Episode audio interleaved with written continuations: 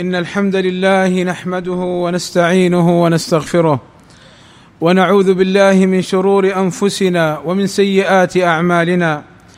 من يهده الله فلا مضل له ومن يضلل فلا هادي له. وأشهد أن لا إله إلا الله وحده لا شريك له. وأشهد أن محمدا عبده ورسوله. ألا وإن أصدق الكلام كلام الله. وخير الهدى هدى محمد وشر الأمور محدثاتها وكل محدثة بدعة وكل بدعة ضلالة وكل ضلالة في النار. أما بعد فاتقوا الله عباد الله وراقبوه فإنه سبحانه وتعالى يراكم ويعلم سركم وجهركم فاحرصوا على أن يراكم محسنين. غير مقصرين ولا مفرطين. عباد الله قد حذرنا نبينا الكريم عليه الصلاة والسلام من عدة أمور مستعملا كلمة إياكم التي تعني التحذير من الشيء المذكور وأن فيه ضررا وشرا على فاعله. مصداقا لقوله صلى الله عليه وسلم إنه لم يكن نبي قبلي إلا كان حقا عليه أن يدل أمته على خير ما يعلمه لهم وينذرهم شر ما يعلمه لهم. فمن الأمور التي حذرنا منها نبينا صلى الله عليه وسلم كثرة الحديث عنه من غير تثبت ولا تأكد من صحته. فعن أبي قتادة قال سمعت رسول الله صلى الله عليه وسلم يقول على المنبر إياكم وكثرة الحديث عني فمن قال علي فليقل صدقا ومن تقول علي ما لم أقل فليتبوأ مقعده من النار. وهذا الحديث العظيم يغفل عنه كثير من الناس فتراهم يسارعون بنسبة كل ما يسمعون إلى النبي صلى الله عليه وسلم. والنبي صلى الله عليه وسلم يقول كفى بالمرء كذبا أن يحدث بكل ما سمع. ولقد كان أكابر الصحابة رضوان الله عليهم يتحرون عدم التحديث وكانوا يخافون من الوقوع في الكذب عليه صلى الله عليه وسلم أي من الوقوع في الخطأ على النبي صلى الله عليه وسلم مع صدقهم وحفظهم وأمانتهم. قال أنس بن مالك رضي الله عنه إنه ليمنعني أن أحدثكم حديثا كثيرا. أن النبي صلى الله عليه وسلم قال من تعمد علي كذبا فليتبوأ مقعده من النار. وقال عبد الله بن الزبير قلت للزبير إني لا أسمعك تحدث عن رسول الله كما يحدث فلان وفلان. قال أما إني لم أفارقه. ولكن سمعته يقول من كذب علي فليتبوأ مقعده من النار.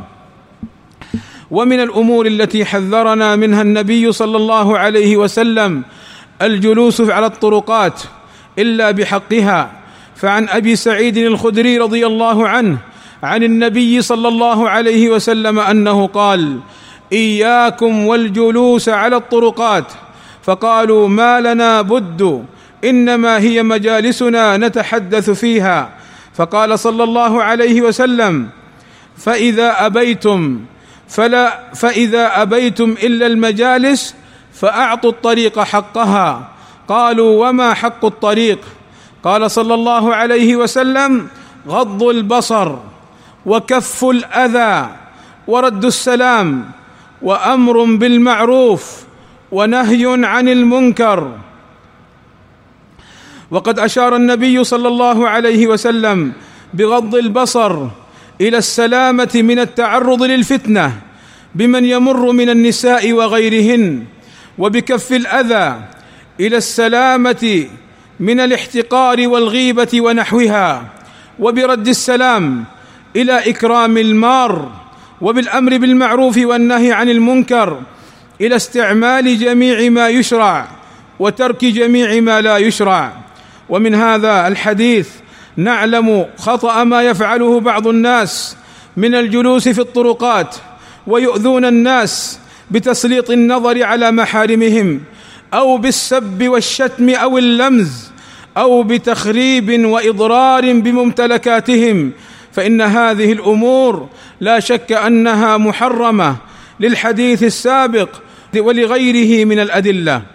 والمعنى العام للحديث أن يحصل من جلوسك نفع لك ولهم أو على الأقل السلامة من ضررك وشرك.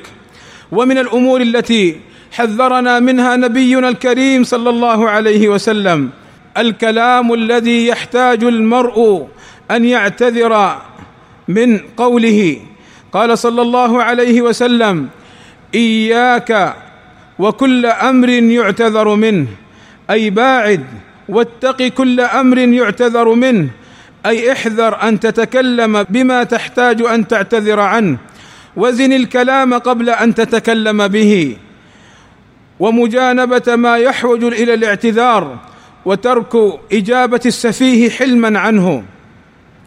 وعن سعد بن عبادة أنه قال لابنه إياك وما يعتذر منه من القول والعمل وافعل ما بدا لك فإنه لا يعتذر من خير. وقال عمر بن عبد العزيز لا تتكلمن بكلام تعتذر عنه غدا. ومن الأمور التي حذرنا منها نبينا الكريم صلى الله عليه وسلم الظن السيء الخالي من الدليل مع التصريح به. قال النبي صلى الله عليه وسلم إياكم والظن فإن الظن أكذب الحديث. وقال سفيان الظن ظنان فظن إثم وظن ليس بإثم. فأما الظن الذي هو الإثم فالذي يظن ظنا ويتكلم به. وأما الظن الذي ليس بإثم فالذي يظن ولا يتكلم به والمراد بالظن ها هنا التهمة التي لا سبب لها. كمن يتهم رجلا بالفاحشة من غير أن يظهر عليه ما يقتضيها ولا دليل عنده على ذلك.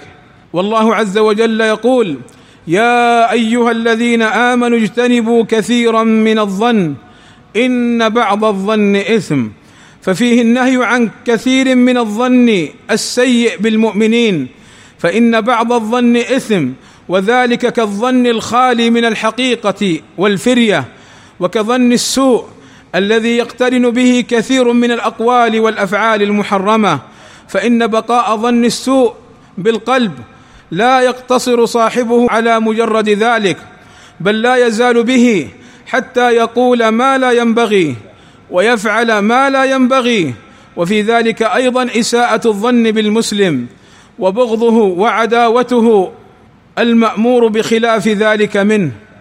وكثير من مشاكلنا للأسف اليوم في عوائلنا وفي أصدقائنا وأقربائنا إنما سببها سوء الظن وأذية الناس بمجرد الظن. هذا يقصدني هذا يلمزني هذا كذا والمتكلم قد لا يكون أراد ذلك.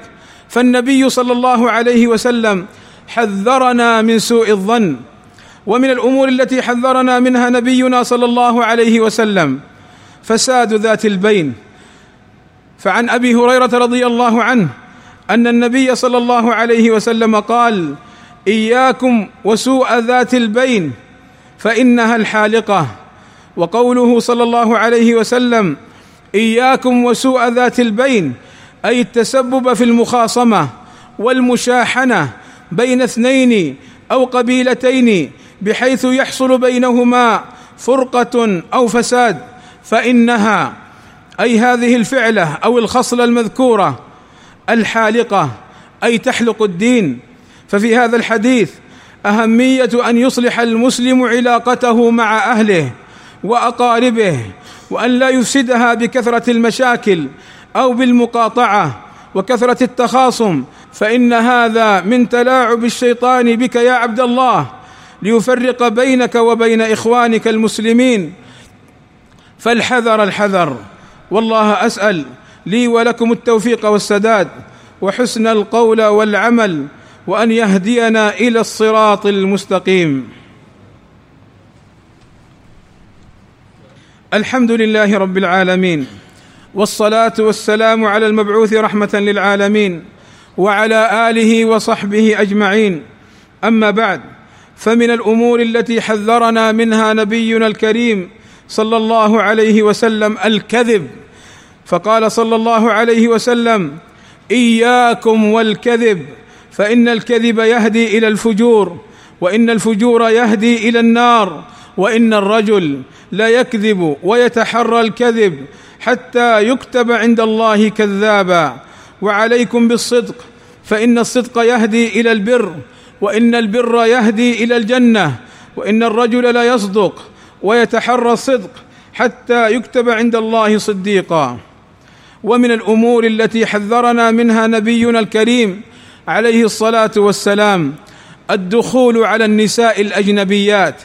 بقوله صلى الله عليه وسلم إياكم والدخول على النساء. فقال رجل من الأنصار يا رسول الله أفرأيت الحمو أي أخو الزوج والقريب الذي يؤمن أفرأيت الحمو أي دخوله على زوجة أخيه أو على زوجة عمه أو خاله؟ فقال الحمو الموت الحمو الموت فقوله صلى الله عليه وسلم الحمو الموت معناه أن الخوف منه أكثر من أكثر من غيره والشر يتوقع منه والفتنة أكبر لتمكنه من الوصول إلى المرأة والخلوة من غير أن ينكر عليه بخلاف الأجنبي والمراد بالحمو هنا أقارب الزوج مثل الأخ وابن الأخ والعم. وابنه ونحوهم ممن ليس بمحرم. وعادة الناس المساهلة فيه ويخلو بامرأة أخيه فهذا هو الموت وهو أولى بالمنع من الأجنبي. عباد الله إن هذا الحديث العظيم الذي يغفل عنه كثير من الناس حين يقال لهم لا يجوز الدخول ولا تجوز الخلوة بزوجة الأخ أو العم أو الخال فسرعان ما يغضبون ويشتمون لكنهم لا يعلمون أن الذي نهى عن ذلك هو نبينا الكريم عليه الصلاة والسلام وأن هذا شرع الله الذي يجب قبوله والانقياد له. وكم حصلت المصائب حين غفل الناس عن هذا الحديث ولم ينقادوا له فكيف بمن يكشف عليها الأجانب غير الأقرباء؟ لا شك أن أشد أنه أشد خطرا وأكثر ضررا. فهل من متدبر وهل من عاقل لهذا الأمر؟ ومما يدخل في هذا الباب مصافحة المرأة الأجنبية. فقد جاء فيها حديث عظيم عن رسولنا صلى الله عليه وسلم حيث يقول لأن يطعن في رأس أحدكم بمخيط من حديد خير له من أن يمس امرأة لا تحل له فهذا شرع الله وحكمه. ولا يقول قائل أنتم متشددون أو متزمتون أو غير متحضرين أو الدين يسر فالدين يسر بأحكامه. وشرعه سبحانه وتعالى صالح لكل زمان ومكان وشرعه هو الحضارة وهو الرقي وهو التقدم والعفة والشرف والأمان للمرأة في أحكام شرع الله المطهر. اللهم وفقنا لما تحبه وترضاه وأعنا على ذكرك وشكرك وحسن عبادتك. اللهم وفق ولي أمرنا لما تحبه وترضاه وأعنه ووفقه للخير. اللهم أحفظ به العباد والبلاد. اللهم من أراد بولاة أمرنا وببلادنا سوءا فاشغله بنفسه واجعل كيده تدميرا عليه. اللهم احفظ بلاد المسلمين من شر الإرهابيين والخوارج المفسدين. اللهم واحفظ الإسلام والمسلمين في كل مكان. اللهم آتنا في الدنيا حسنة وفي الآخرة حسنة وقنا عذاب النار. وصلى الله وسلم على نبينا محمد وعلى آله وصحبه أجمعين. والحمد لله رب العالمين.